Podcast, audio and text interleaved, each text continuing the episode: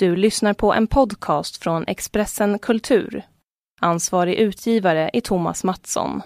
Fler poddar hittar du på expressen punkt se slash podcast och på iTunes.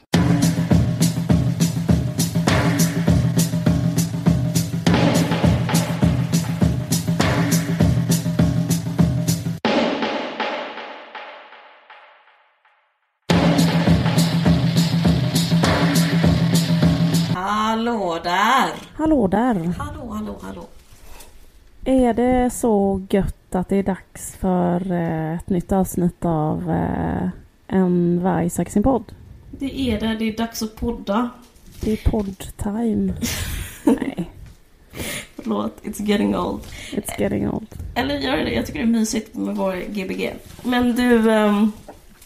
Um, ja, ni lyssnar på En varg sax sin podd med mig, Caroline Ringskog Ferrada-Noli, och dig, Liv Strömqvist. Det är ett samarbete med Expressen Kultur. Stämmer bra. Ja.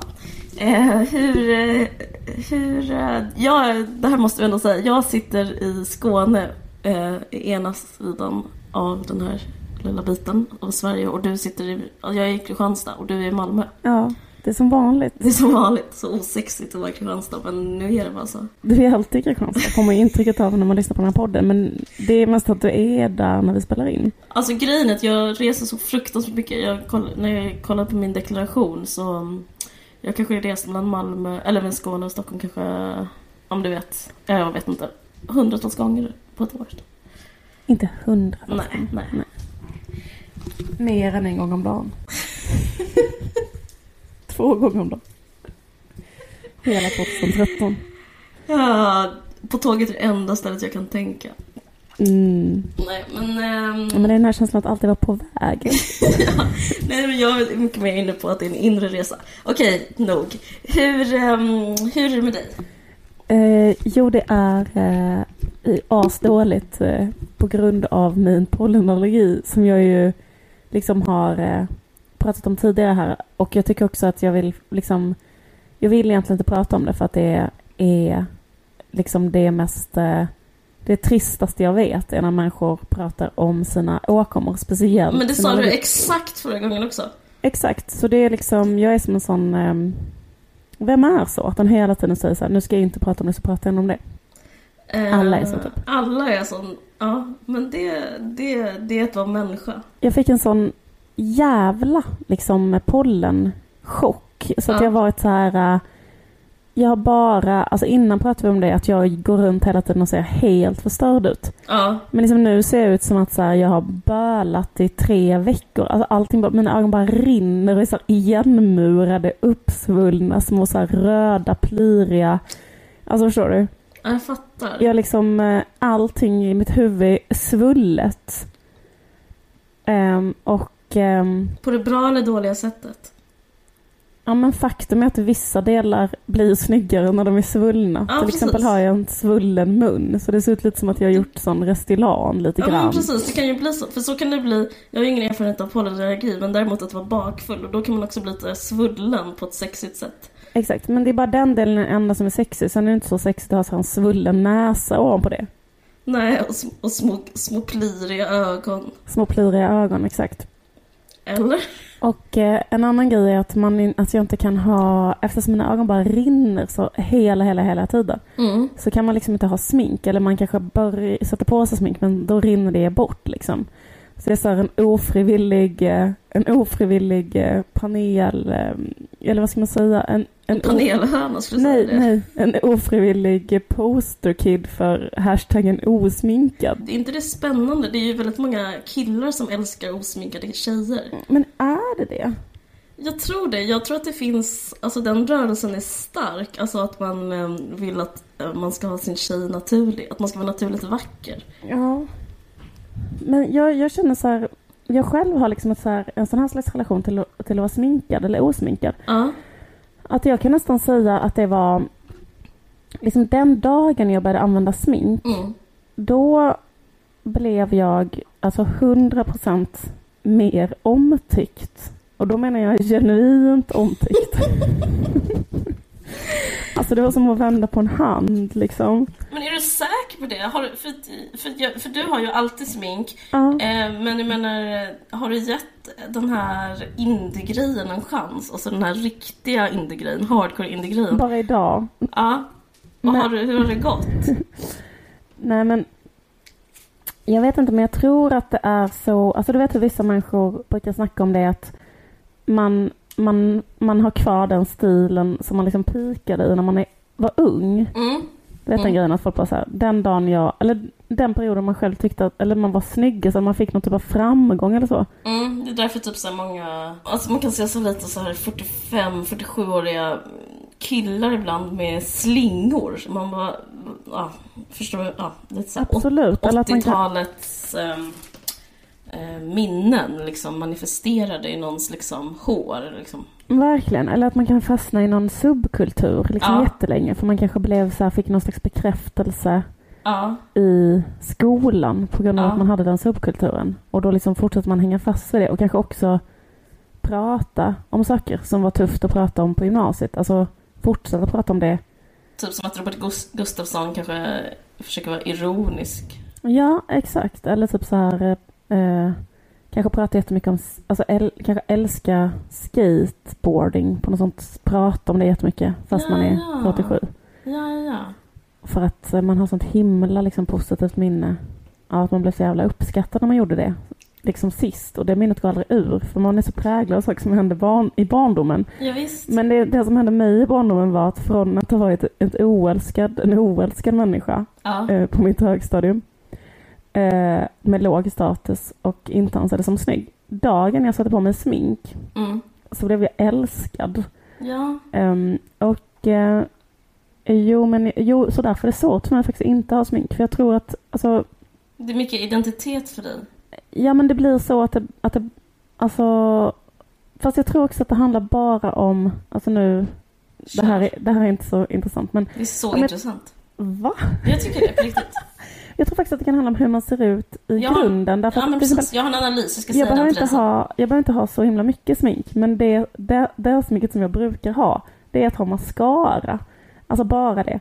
För grejen är att mina ögonfransar syns inte annars. Och då kan jag jämföra med dig till exempel.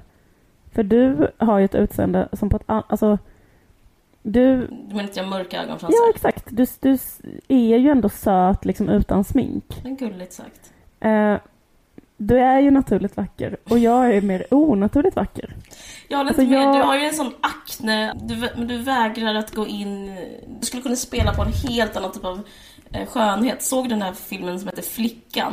Rätt okej film, men den var liksom producerad av Acne Productions, liksom, deras produktionsbolag. Och då märkte man liksom att hela estetiken var så himla mycket... Att, ha så här, att vara så här rågblond och vara blek och vara rödlätt och typ ha så här grisögon och stor mun och, ja. och, ett, och, och kanske smala höfter. En slags svenskhet i att stå i ett högt gräs och ha, såna, och ha smala höfter och, mm. och liksom sandrefärgat hår. Liksom. Men du är verkligen inne på någonting där med grisögon, för jag förstår precis vad du menar, för det är ju något med att se ut sådär. Men grejen är att jag tycker inte att det är snyggt. Alltså jag har inte det estetiska idealet. Det är jag, vet, jag vet, men om du skulle omfamna det tror jag att det finns en hel värld för dig att plocka poäng i. Mm. Jag skulle aldrig kunna så här pull off att eh, liksom, jag har inte den här rågblonda grejen. Jag kan liksom inte... Men sluta nu whina för att du inte har grisögon. Det känns bara liksom... Det känns bara opera. Ja, men du kanske är synd om mig för att jag aldrig skulle kunna ha... Nej, men fräknar. Men fräknar är väl exakt en sån grej. Ett, ett, ett maktmedel i sådana här sammanhang. Att ha fräknar och en pojkaktig kropp. Men jag måste säga en sak. Ja. Jag kommer ihåg sådana tillfällen när jag varit osminkad. Alltså när jag var yngre då. Till ja. exempel att jag kommer ihåg att jag var så här... åkte buss. Ja. Du kommer ihåg den bussen som vi alltid åkte ja. mellan... Liksom man stod och väntade där i Brunnsparken. Och så, ja, och så gick jag på bussen. Det här är då i Simrishamn. Det här är då i Simrishamn. Jag kanske, jag kanske är sjutton och sådär. Mm. Och då har jag typ sovit över mm. eh, hos någon. Och ska hem liksom. Mm. Och då har jag liksom... Kanske inte sminkat mig då på morgonen. Och sitter mm. på bussen. Kanske oplanerat sovit över hos någon. Så att jag inte har... Eh, med mig sovit över hos en kompis typ. Mm. Och sen så kliver det på en kille som jag är så här lite intresserad av och som är lite intresserad av mig. Men då, där och då väljer jag att så här, det, han säger typ hej och kollar lite så här som att typ att han ska sätta sig där och vi ska snack, börja snacka på bussen. Mm. Men då känner jag så här att det är, att det är liksom ett smartare drag för vår framtida relation att jag bara typ inte hejar och bara tittar ner eller tittar jättemycket ut genom fönstret så här. Okay. För att jag inte är sminkad. Fattar du vad jag menar? Jag tänker att mina chanser skulle minska så drastiskt om ja. han, om han satt, satte sig bredvid mig och satt och pratade så länge. För jag tänkte, liksom, typ så har det varit jättemycket för mig. Men det är ju galenskap. Hur gick det sen?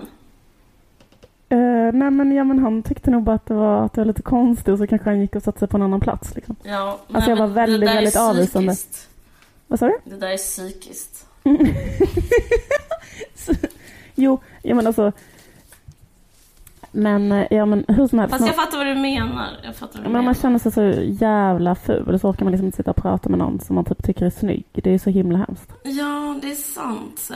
Jag, jag, fan, jag har inte sminkat mig så mycket i mitt liv. Jag var ju, alltså, jag började precis sminka mig. Det var, jag var ju ja, i tio års tid ungefär så var jag osminkad. Mm.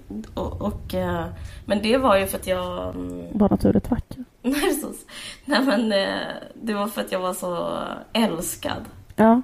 Jag hade ett förhållande där jag fick bekräftelsen då. Men vad händer med det här att göra sig fina för varandra? Ja, det tog ju slut om, jag, om du fattar vad jag menar. Vad händer med det här att man ändå måste... Liksom... Det är viktigt att boka in en dejt och då bara vara äh, fast. Plocka upp sig för varandra. Ja, precis. Nej, men jag vet inte. Uh, Okej, okay. men uh, jag tror att... Uh...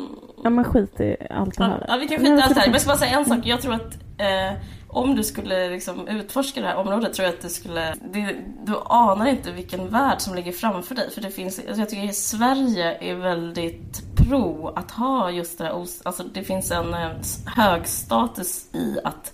Var snygg och osminkad. Alltså ditt ideal, ditt utseende är ett ideal fast du, du stretar mot det. Det är bara ett tips. Du får göra vad du vill med det här tipset men eh, du skulle kunna äga på en fashionfest. Men... Genom att vara osminkad? Ja.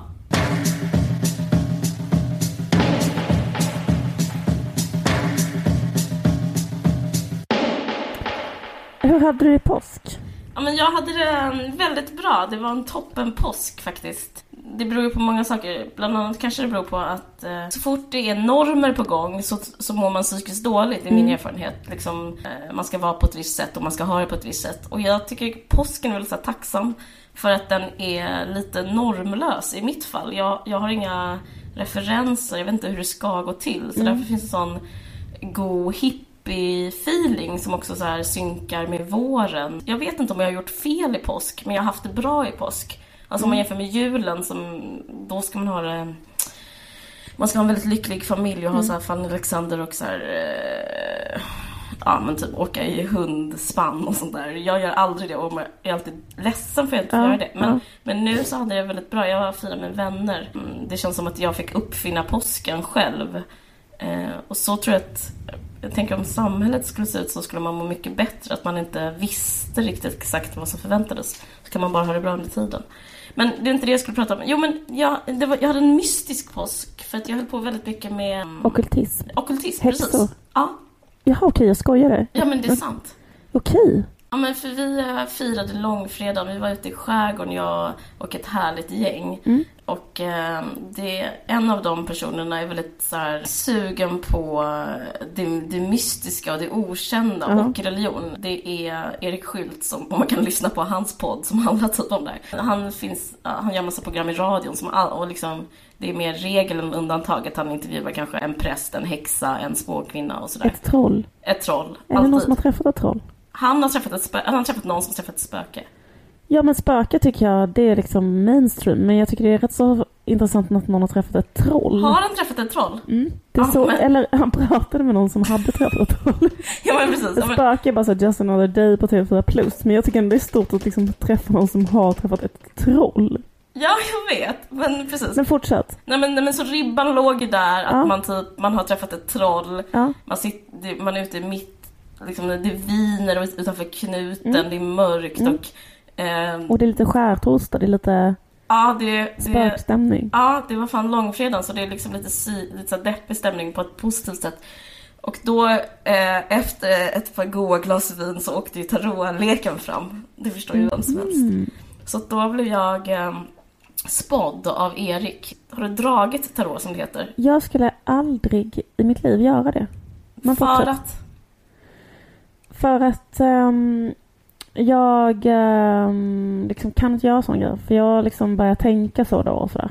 Ja. Alltså jag har haft, ja, alltså, plus att allt det är liksom, vad ska man säga, det är alltid så charlatan som håller på med det. Jag tycker, jag tycker, alltså, en sak som jag ogillar, det är när någon stirrar på en och säger så här: du, alltså till exempel var jag med om det här, det har jag redan berättat för dig. Men en gång var jag på en fest och då kom det fram en tibetan till mig. En som höll på med zen-buddhism. Ja. Och liksom bara stirrat på mig så här. Jag hade typ stått och dansat och typ haft kul. Ja. Och sen kom hon fram och sa så här, hon hade någon slags zen-buddhistisk meditations, höll på med någon sån kurs liksom. Ja, och visst. Hade claimat att hon kom från Tibet, vilket mm. var liksom. Och sen sa hon bara, du bär på en stor sorg. Mm. Och det är ändå liksom en, alltså det är så depp, alltså det är så.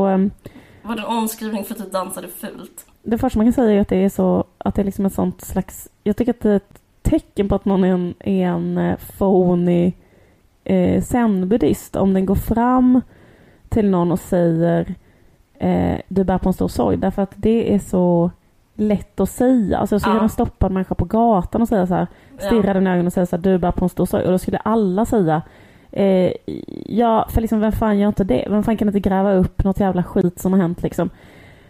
Eh, eller vad som, hon ju rätt. Existensens eh, fundament är väl en stor sorg, eller för att ja. jag menar, alltså typ så här, vi ska dö kanske en stor, alltså du vet, vi, varför är vi i rymden utan att veta, alltså det, det är klart att det liksom allting är en stor sorg, men men det var en lågoddsare från hennes sida. Ja men exakt, jag har varit med om det här flera gånger och jag känner att det väcker en aggression, en annan, det finns en, en, en, en annan en liksom um, fuskande akupunktör som har varit på mig i flera tillfällen och liksom tagit min puls och utifrån det kanske sagt så här: du hämmar dig själv genom att inte sjunga. Du måste sjunga, sjunga, sjunga. Det är bara så du kan. Ja, men det som är jobbigt med det är att, att, att någon jag... säger något om någon. Alltså jag tror inte alls på, jag tror inte på det som grund, vad ska man säga, princip. Man kan inte säga att någon människa är på något sätt. Det är, alltså, det är fel. Det är ett opsykologiskt sätt att prata om psykologi på. Att, ja, men man känner sig lite övergrepp. Ja, det är lite alltså, övergrepp. Speciellt om man inte har bett om det så kommer de fram och säger något så super... Alltså, man undrar också, man undrar också varför. Alltså, vad är poängen? Alltså, typ. Så, ja. Men jag tror att poängen är att den människan får en maktkick av att vara så. Ja. Alltså, speciellt att ta pulsen på någon och sen stirra på den och sen kanske säga så här... Ehm, ja men något jätte... Men skit i det. Men fortsätt berätta om din, din tarot. Jo men grejen att det här var rätt så seriöst ändå. För att eh, eh, ja. eh, Jo grejen är så här att han, eh, han han säger inte själv analysen av kortet, utan han, han rådfrågar, han frågar en bok som typ... Alltså det blir så himla konstigt nu att jag ska jag håller på att um, försvara det här, men, men det finns en bok där det finns väldigt så här tydliga analyser och tolkningar och sådär, och eh, så att han läser ur den, han säger ingenting själv och mm. han säger, det är inte, vad fan är Erik säger han sådär, det är inte korten som säger någonting, utan det är personen framför som, det är de känslorna som man får som är själva spådomen typ. Men, men det deppiga okay, var att jag fick eh, undergång. Ah. Det är inte så kul. Nej. Alltså du satt liksom på en middag och skulle få någon slags spårdom om dig själv och så drog du kort och då stod det undergång. Ja. Ja, men det är sådana situationer, det ska jag tycka var jättejobbigt. Jag vet, men då så, men sen så man kan bli rädd för konceptet att eh, det här med spådom och kort och tarotkort och liksom lite så här tacky teckningar på svärd och limen och sånt, men men jag men sen så tror jag egentligen det handlar bara om att man har liksom ett behov av att eh, prata om eh, ens liv. För att det handlar liksom, det var inte, det är som att gå till psykologen. För, mm. att, för att det handlar liksom jättemycket om så här, då får man en tolkning. Det, det stod bara så här, eh, du, eh, istället för att låta, och det är så generellt, det är därför jag tror jag också stjärntecken går hem i stugorna mm. så mycket, för det är så generella råd. Mm. Det, det var någon som sa så här, du ska inte låta mörkret styra ditt liv. Mm. Det är väl trevligt. Ja, absolut. Och då så, för att undvika undergång så måste man erkänna att det finns undergångskänslor inom en. Och, men man ska inte vara rädd för undergång. Man ska inte vara rädd för det mörka. Man ska istället mm. välja det ljusa. Okay. Det tyckte jag var så mysigt. Ja. Men, eh, så det var inte så negativt? Det var, mest det så här, var inte nej. negativt. Det, för mig låter det så K B T. Att man mm. eh, istället för att eh, ha katastroftankar så kan man eh, se katastrofen på ett annat sätt. Men eh, jag tror att jag kan göra det för att jag, eh, jag kommer från en så här elitistisk akademikerfamilj. Och det är att mm. jag, ingen i min familj håller på med någonting av det där. Och det är väldigt, eh, det finns liksom en slags överlägsenhet som jag... Alltså t- tarotkort eller? Ja, ah, liksom, den, jag tycker inte det är särskilt postmodernt av min familj att vara så. Men mm. det finns ändå en sl- slags stängdhet inför allting som inte är vetenskap. Mm. Mm. Det, och, och, och, samt, och jag tror att i och med att jag kommer för det, jag kan tycka det är lite töntigt att vara så... Eh, att så här, älska vetenskap också, alltså det är också lite närsynt, jag menar det är mm. typ också som ett tarotkort. Mm. Jag menar inte att vara eh, säga var sån som säger det nu att vetenskap är lögn, men förstår vad jag menar, jag kan jag kan tycka det är mysigt att försöka ha så här vara på ett annat sätt och vara så här, men jag kan vara öppen för det. Men egentligen om jag ska vara ärlig så tror jag lite på det, därför därför har jag typ täckning att ta ett sånt kort. Jag förstår mm. alltså jag förstår att man inte vill göra det om man är rädd att man ska börja tänka på det. För jag tror inte på det. Det är väl det som är som ja. jag ska säga. Men så det är ett mer slags mys liksom. Så jag blir inte rädd. Men sen så gick vi också till kyrkan. Och där och det. Det fick mig helt ur gängorna. Jaha. Jag är inte alls kristen. Jag kan uppskatta en god kyrka som vem som helst. Men det är liksom ändå, och det kan vara mysigt att någon säger att de välsignar den. Men alltså jag känner mig aldrig så, så pundig som jag, som jag gör. Alltså det är så pundigt. Alltså, det är så, alltså jag känner mig som en pundare när jag går i kyrkan. Ah. Förstår du vad jag menar? Nej. Att man liksom... Jo men för att kyrkan rekryterar ju viss typ av människor. De, de rekryterar ju typ ex... Eh, narkomaner. Ex-narkomaner, ja. Folk som har suttit inne, ja. Och alkisar, ja. Så att det är liksom en sån eh, det är sån fragil stämning. Det är en hamn för eh, det är en hamn ja. för liksom trasiga själar, ja. Ja. Och eh, jag har inte så mycket självdistans så att jag, eller jag är kanske jag svag, så jag ser inte vem jag är i sammanhanget. Så att det, det går på den sidan hos mig som är så här: är, är jag här för att jag är Eh, för att jag är alkis liksom. Wow. jag, jag kan känna mig eh, min identitet löses upp med de andra trasiga hamnarna, eh, trasiga själarna. Men liksom. Är det verkligen bara liksom typ alkisar och narkomaner där eller? Nej, men det, det är väldigt eh, det finns en slagsida att det sitter liksom någon som något med om något svårt och typ man kan inte reda upp det, men man fick en andra chans. Det, jag, jag blir så stressad av stämning av så ställen där man kan få en andra chans. Jag identifierar mig med det för mycket. Aha, jag känner mig som modsigt. Ja, jag fattar. De kallas mods, man fick en andra chans. Förstår du allt vad jag menar? Ja, jag förstår lite vad du menar. Men är inte de ex-narkomanerna som är där, är inte de liksom nu funktionella? Jo, men jag... jag, jag, jag, jag, jag tycker det är så deppigt att vara så ödmjuk inför livet och... och rädd och vad jag menar. Ja, jag fattar. Eh, men sen så, så jag blev lite psykad av att vara i kyrkan. Sen skulle jag ha en nykter dejt. Det ja. är också roligt. Och, och då, då, då Berätta kände... mer. Du, varför jo, skulle du ha nykter dejt? Jo, men jag skulle bara ha det i alla fall. Ja. Och det känns, och det blev också, jag blev också så himla psykad av den grejen. Alltså jag blev så här, min identitet hamnade i svajning. Alltså det finns ju ingenting så, så alkat som en nykterist, eller ja, hur? Nej, absolut. Så att sitta och så här beställa en cola på ett, ett, ett bättre tak, typ. Det är så himla, det är så himla alkat. Så att jag... Och så, en iste. Man, man, tar, man tar en iste istället. Det är liksom, då har det verkligen gått långt. Då, då har man ju... Det är så oskill att, typ, att man måste kunna ta ett glas vin. Men så att eh, den där um, nyktra dejten, det, det avblåses. Det, det funkar inte. Så det blir för uh, den reflektionen, den spegelbilden. Jag orkar inte med den. Men sen så gick vi förbi den här kyrkan på Mariatorget. Och då återigen fick jag den här... Då bara stod det, det hårder av pundare där utanför. Mm. Så jag har liksom haft en sån här um, pundargudhelg på något sätt. Mm. Eh, tarotkorten har lite paja konnotationer, men de har ju inte såna här, de kallar oss mods-konnotationer. Det är liksom lugnt om det är lite flum och... Ja. Men, men det här socialgrupp tre-flummet, det, det, det sikar mig alltså. Att ta en cola istället för ett vin. Och... En sak, jag har en kompis som skrev en uppsats. Som, alltså hon utbildade sig till socionom. Och då skrev hon en uppsats om så här manliga narkomaner som har lyckats ta sig ur sin narkomani. Alltså hon gjorde djupintervjuer med dem. Ja. Um, liksom, var finns vändpunkten? Förstår du? Ja. Um, men då när hon skulle göra liksom... Kvalitet, alltså de här intervjuerna, mm. hon stod liksom inte ut med dem, för att det finns liksom ingen grupp i samhället som är så självgod. Oh, alltså, kan du förstå att liksom, kanske på ren vilja alltså, knäckt ett heroinberoende typ. Oj, oj, oj. Och sen kanske alltså, att man blir så mm, sen, sen äger man ju världen efter det, alltså, sen oh. är man ju gud efter det liksom.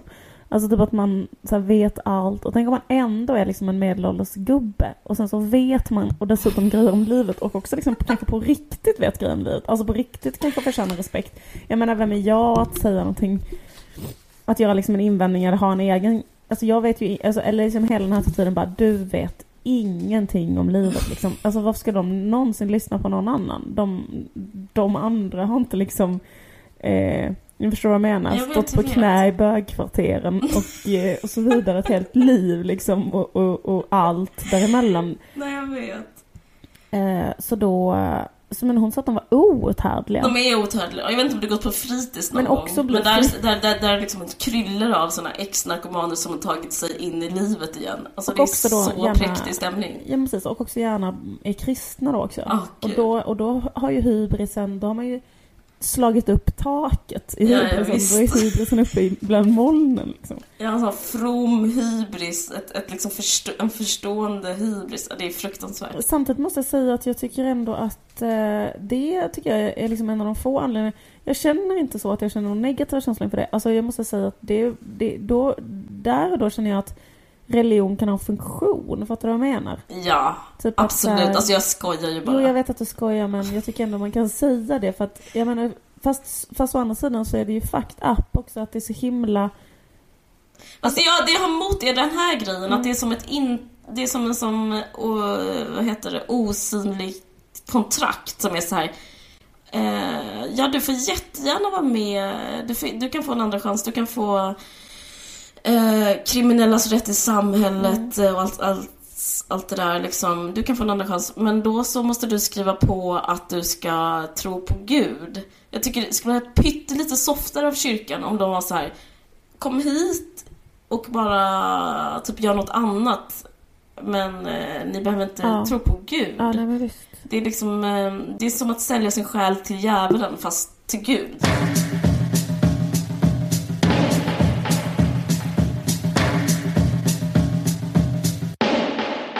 Jag kollade på en rätt så kort sekvens av tv-programmet Let's Dance i fredags. Mm.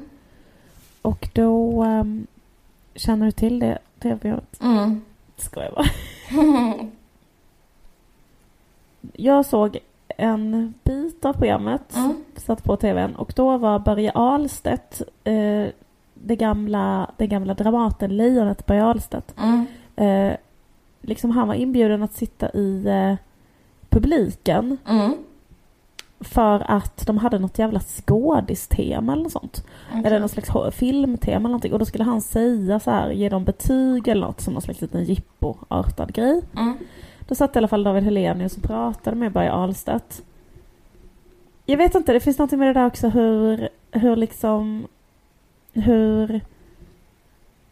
så här mycket mer kommersiell och bred tv liksom behandlar den typen av mer finkulturella människor. Mm. Är, att, de, är de undergivna eller hur, hur, hur? Nej, att de tar in dem som en cirkusbjörn liksom. Mm. Alltså Börje Ahlstedt är ju verkligen som en sån, alltså deras... Menar du alltså, att han är tjock?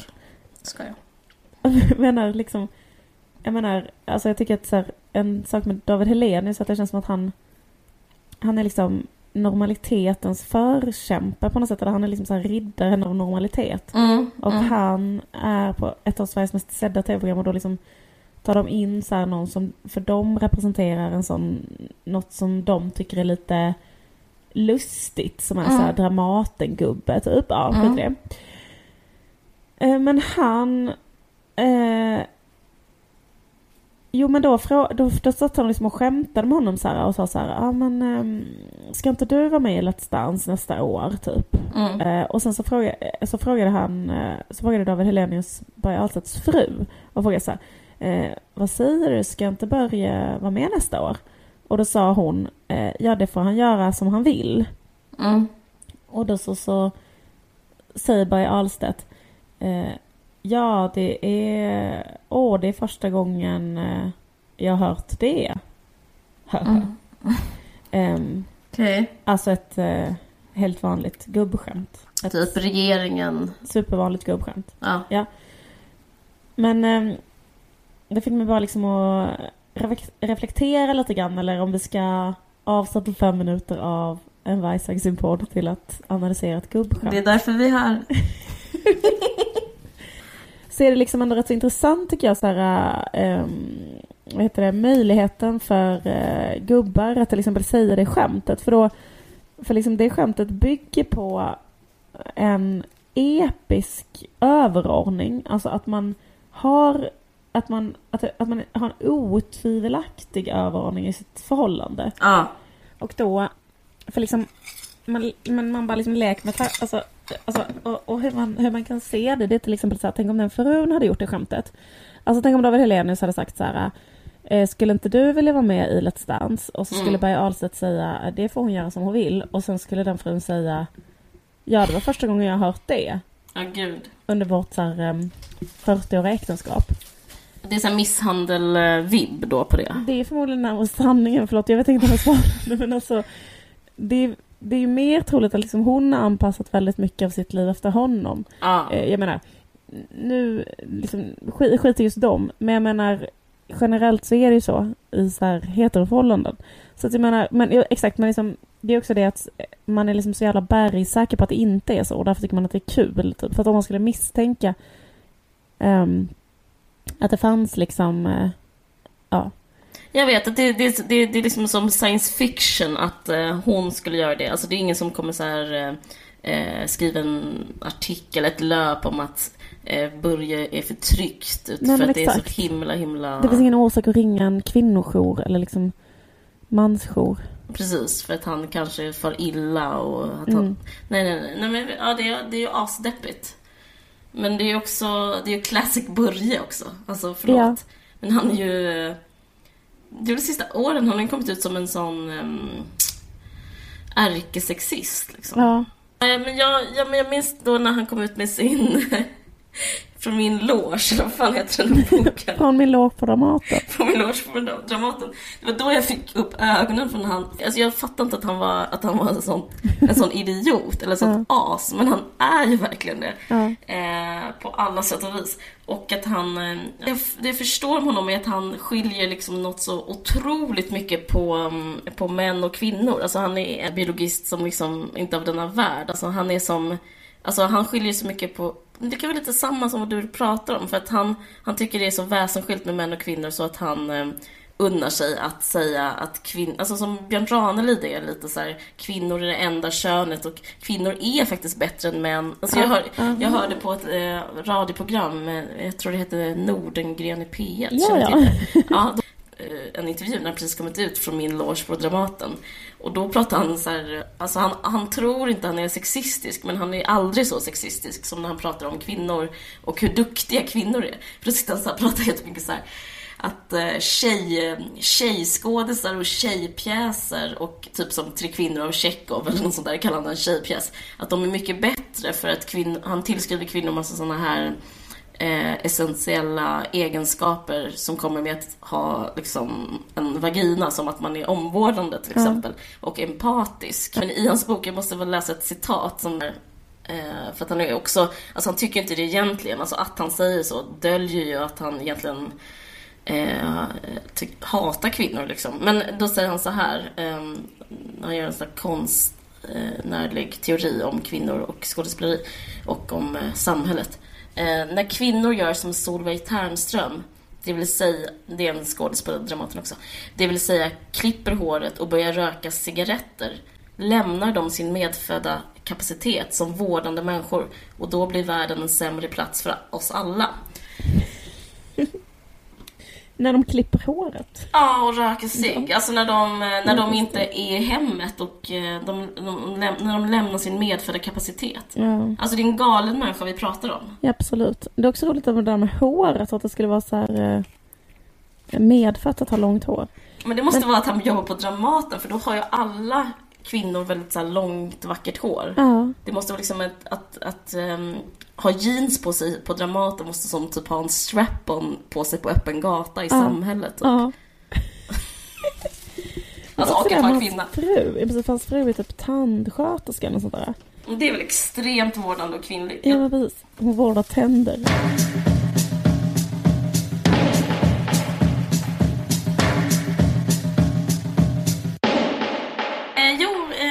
Tänkt på en sak. Va? Jo, jag har gått och grunnat, lilla jag. Nej. Jo, jo, jo. Har du britt det där söta huvudet med något? Ja, ja, ja. Det, eh, nej, men det, det har jag faktiskt gjort. För att det, det är ju supervalåret som du känner till. Ja. Så att det blir så här en del eh, snack om, eh, om partierna. Och de, är ju, de syns ju i rutan hela tiden. Ja, jag hoppas att inte ditt tarotkort var ett tecken på att... Eh, Alliansen jag ska, jag ska inte vara in. rädd för alliansen. Nej, men att eh, undergången kommer komma eller något där. Ja, fast det skulle vara, ta, vara otroligt... Då skulle det göra mig till en jättestor narcissist, tror jag. Om jag skulle se mig som Sverige och det skulle vara... Okej. Okay. Ja. Ja, hur som helst. Jag, jag måste erkänna att jag är, jag är vem jag är. Jag har en fördomsprofil eh, på mig själv som ja. tyvärr stämmer. Ja. Det här, är inte, det här är inte så smickrande, men jag gör det för eh, argumentets skull. Mm. Berättar jag lite om mig själv nu. Alltså, jag figurerar i media ibland. Eh, jag kommer från en medelklassfamilj. Mm. Jag håller på med kultur. Mm. Eh, jag umgås med folk som har lägenhet i innerstan och som är, aspirerar på en slags intellektualitet. Mm. Jag är väldigt söt... Eh, nej. jag, jag, jag, passar, jag, jag kan vara... naturligt vacker utan smink. I alla fall, jag är umgås ja. med vänstermänniskor. Ja. En moder- moderna vänstermänniskor. Ja. Och, och alla vi har ungefär samma åsikter. Ja. Men i alla fall, ibland så har man mer intressanta diskussioner. Man kanske sitter på en middag. Som Blondin Bella säger, att feminister bara sitter på en middag och dricker rödvin och pratar om feminism. Det är du. Ja, och jag älskar det. Ja. Om, om det är fel så lock me up. Alltså, det är typ, om det är ett brott, fängsla mig. Men i alla fall, då har det kommit upp det här eh, vad man ska rösta på. Ja. I och med att ingen är borgerlig så får man prata om politik. Ja. Skitmysigt. Ja, fan härligt. Ja, skithärligt. Ja. Och då är det så här att eh, väldigt, väldigt många i min bekantskapskrets och i min yttre bekantskapskrets kommer rösta på Fi. Mm.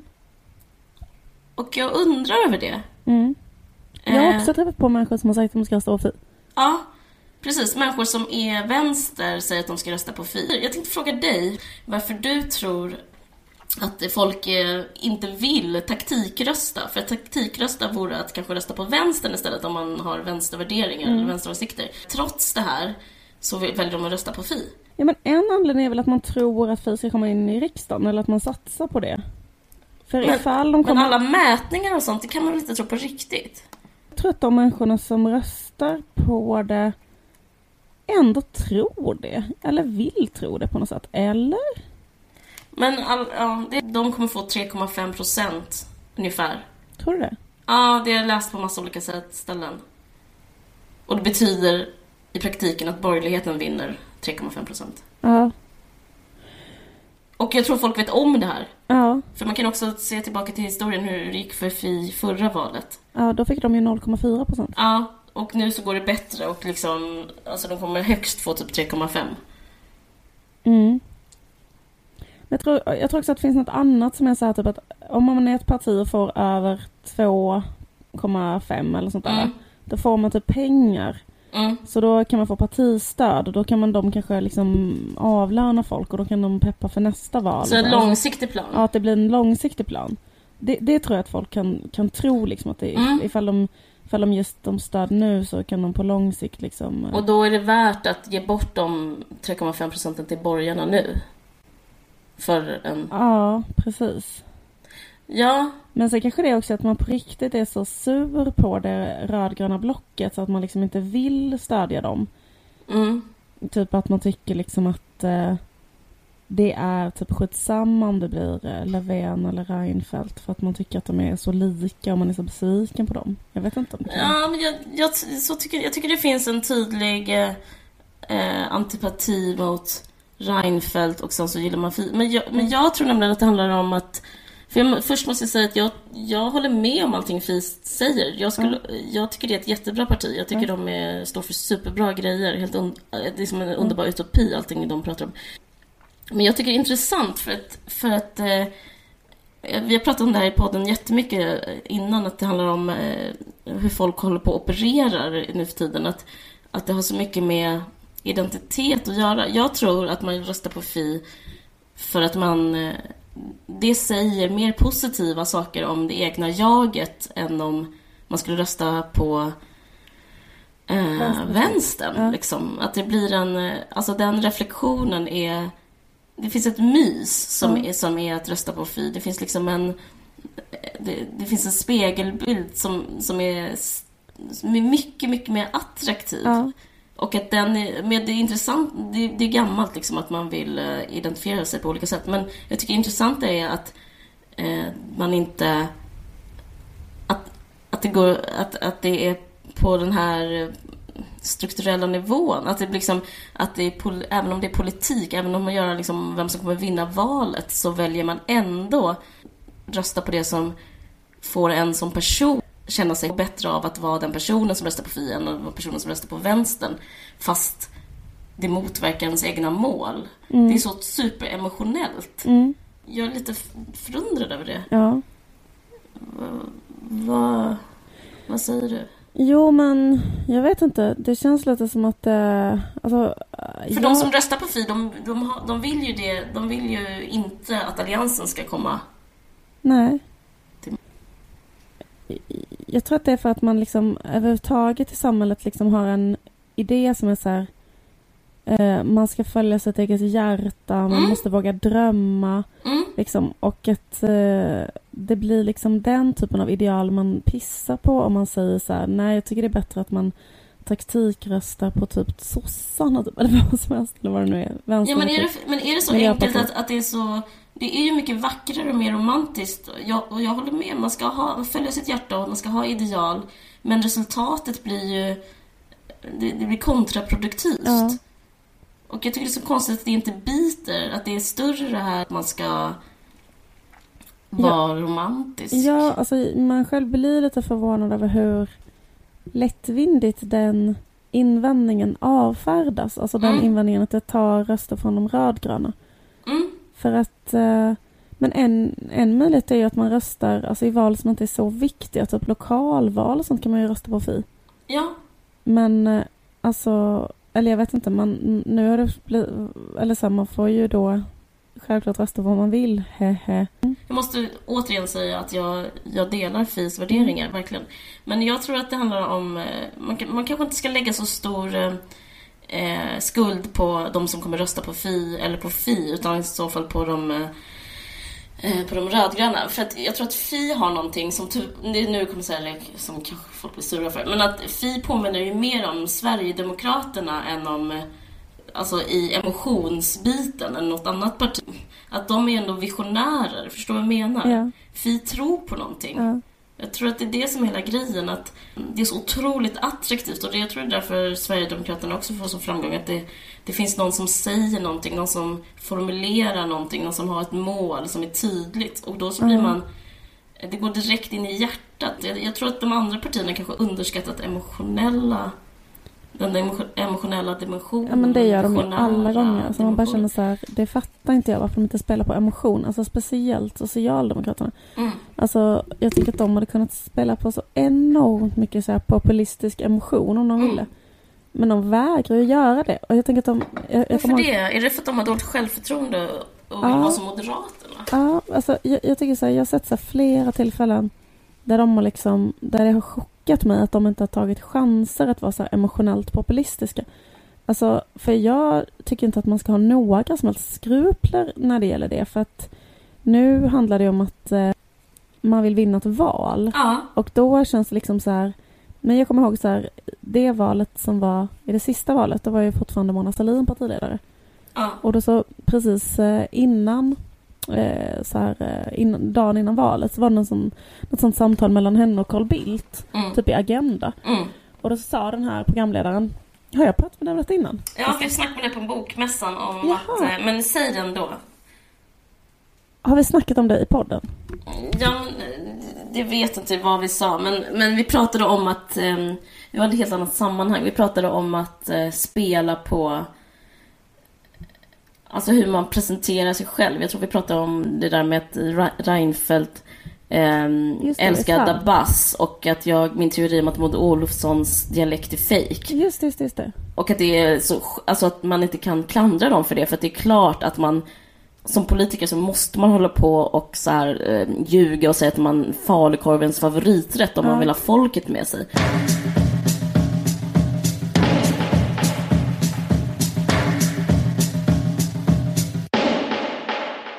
Jag vill också bara säga att det är inte säkert att alltså den här oviljan att taktikrösta nu, det kanske finns något i den. Det kanske finns någon slags... Eh, Det kanske blir i förlängningen något positivt, en mm. attitydförändring mm. som kommunicerar kanske på sikt till de rödgröna att man kräver idealism och ideologi mm. och det, det, det är kanske räddhågset av mig att bli så orolig att mm. folk ska rösta på F I V och de rösterna ska gå till borgarna, men kanske början av en... av en era liksom. Det, det kanske är så också. Ja, så jag alltså, vet ju inte, för säga vad man vill, för det är ju ändå så liksom, jag vänder med Vänsterpartiet, de säger, alltså, de driver ju egentligen på pappret rätt så väldigt lika feministiska förslag som feministiskt initiativ liksom. Mm. Men då är det väl det att trots det så är det ändå alltid den gubbe som är deras partiledare mm. eller förutom Gudrun Schyman, och nu har hon typ startat ett parti då det liksom ändå sättet.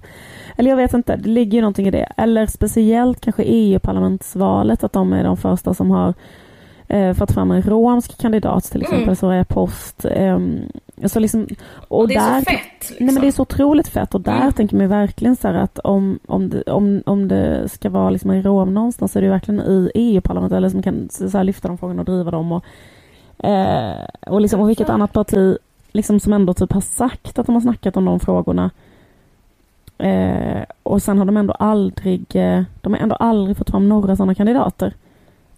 Eller de har ju inte det. Och då är det väl någonting i deras partistruktur och så som gör att de kandidaterna kommer liksom inte fram. Eller de letar inte upp dem. Eller de är inte tillräckligt på hugget med de frågorna ändå. Nej. Trots allt snack. Um, så på det sättet så, så är det ju liksom utmanande. Samtidigt som det känns ju väldigt... Um... Jag vet, men, men det handlar ju också om priset för... Det är grymt att det händer, men om, jag vet inte om priset blir rätt högt att betala om man ska, om det betyder att alliansen ska vinna. Alltså, jag ska inte hålla på och tjata om, om det som en sån skräck, men man får, frågan är om, om det är värt det. Jag vet inte. Nej, det tror jag inte att det är. Alltså. Ska vi sluta på en lättsammare note på något sätt? Jag kan berätta att min... pollenallergi håller på att bli bättre för att jag fått eh, jag vill citera Stig Larsson och säga att jag långsamt har rört ut sextio milligram kortison i det här fallet i ett glas cola med en tesked med en tesked ja, men um, fett, men vi kanske är klara. Hur gick det med körkortet? Jo Jag har gjort eh, min jag har gjort teoriprovet mm. för tredje gången. Ja. Och misslyckats med det. Ja. Alla säger typ att det är typ ett prov som idioter klarar av. Liksom. Vilka säger det? För det stämmer inte alls. Det är ju jättesom machostämning när man pratar med alla om teoriprovet. Teoriprovet behöver man inte plugga till och sånt. Nej, andra. Det har jag. Du pratar med fel människor. Okej. Okay. Grejen med teoriprovet är så här. Jag pluggade röven om mig för, för, det, för det teoriprovet. Mm. Och klarade det med en poäng. Okej. Okay. Alltså jättesvårt. Det är supersvårt.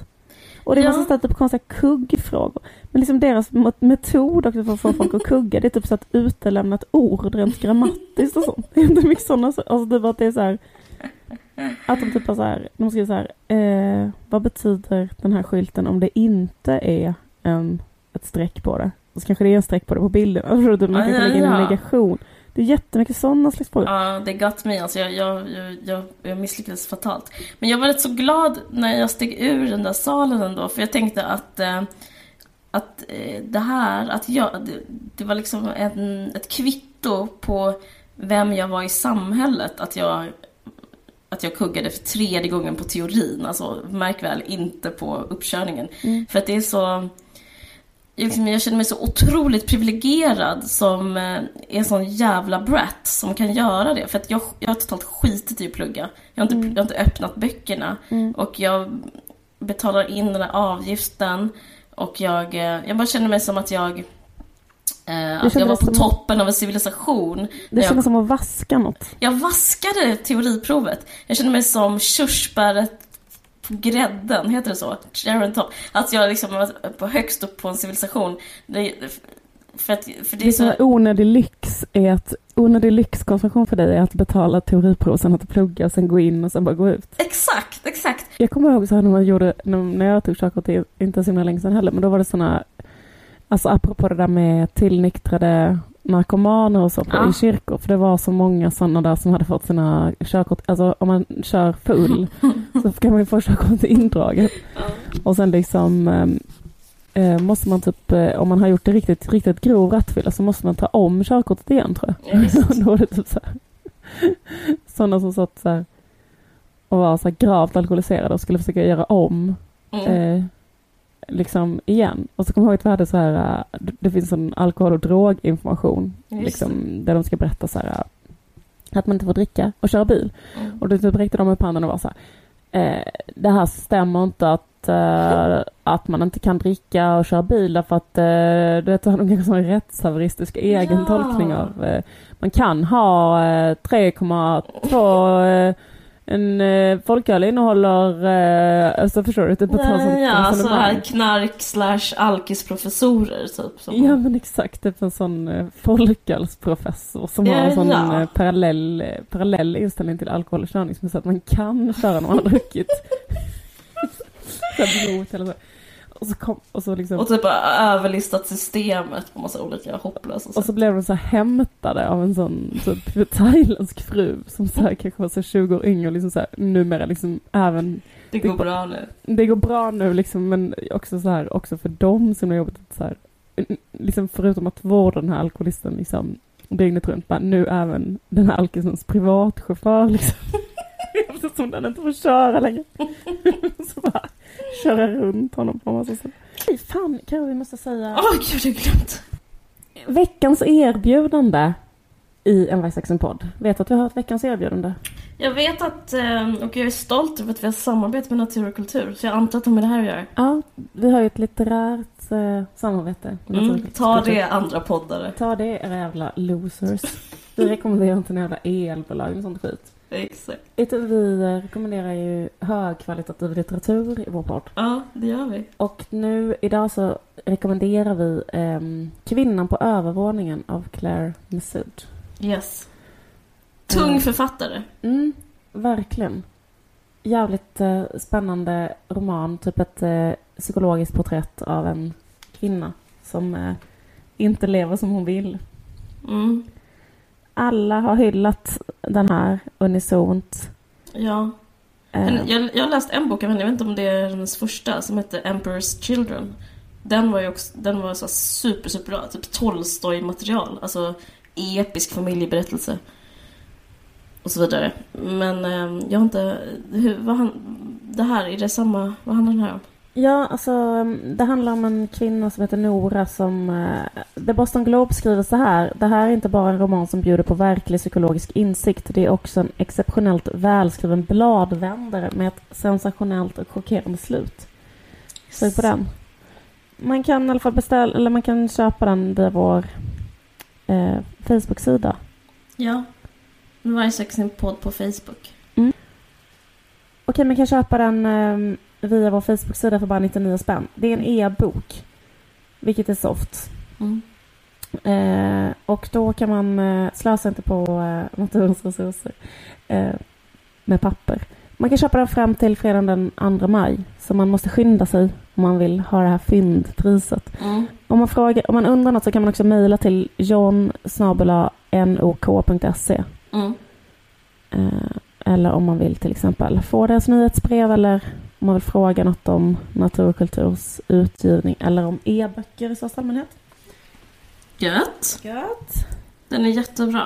Ja. Jag, jag tror verkligen det. Mm. Men... Ehm... en annan sak som händer än varje sin podd är att hälf, ha, ena halvan, den bättre hälften, ha, ha, ha, regeringen av en varje sin podd ska, mm. ska gå på en eh, eh, poddadelfest. Va? Ja, stämmer, det är jag. Och liksom... Ja, de adliga poddarna ska träffas. Men varför får inte jag med? Vet inte, det är Sigge Eklunds fyrtioårsfest. Men är fyra han som pratar stam bara med poddar? Jag tror Triumf kommer vara där. Jag tror Vikingsson kommer vara där. Underbart. Och jag tänkte livepodda. Själv? Ja. Du har nej. fått hybris. Jag skojar. Jag har galen. Jag ska absolut inte livepodda, herregud. Jag bara tyckte det var kul att jag ska gå på en um, kunglig poddfest. Ja, det är jättekul. Mm. Men jag har fått förfrågningar om att livepodda, men det kommer inte bli något. Okej då, jag gör det om, eftersom ni tjatar. Ja, um. men jag tror det var allt vi hade kommit med. Jag, det sista var ett skämt. Mm. Tack. Att du är bjuden på Siggesfart. Okej, det var ett skämt, jag är jättebjuden. jag är men jag skulle, men om du har det här skulle jag jättegärna vilja bli bjuden. ja, um. Och det gäller alla andra B-kändisar i Sverige också. Om ni har något på gång, tveka inte och bjud. Nej. Härligt. Skämt, skämt, skämt, skämt, skämt, skämt. Ja, okej. Okay. Ska du säga det sista? Tack för att ni har lyssnat. Podden görs i samarbete med Expressen Kultur och man kan lyssna på iTunes. Ha ja, hej då! Hej då!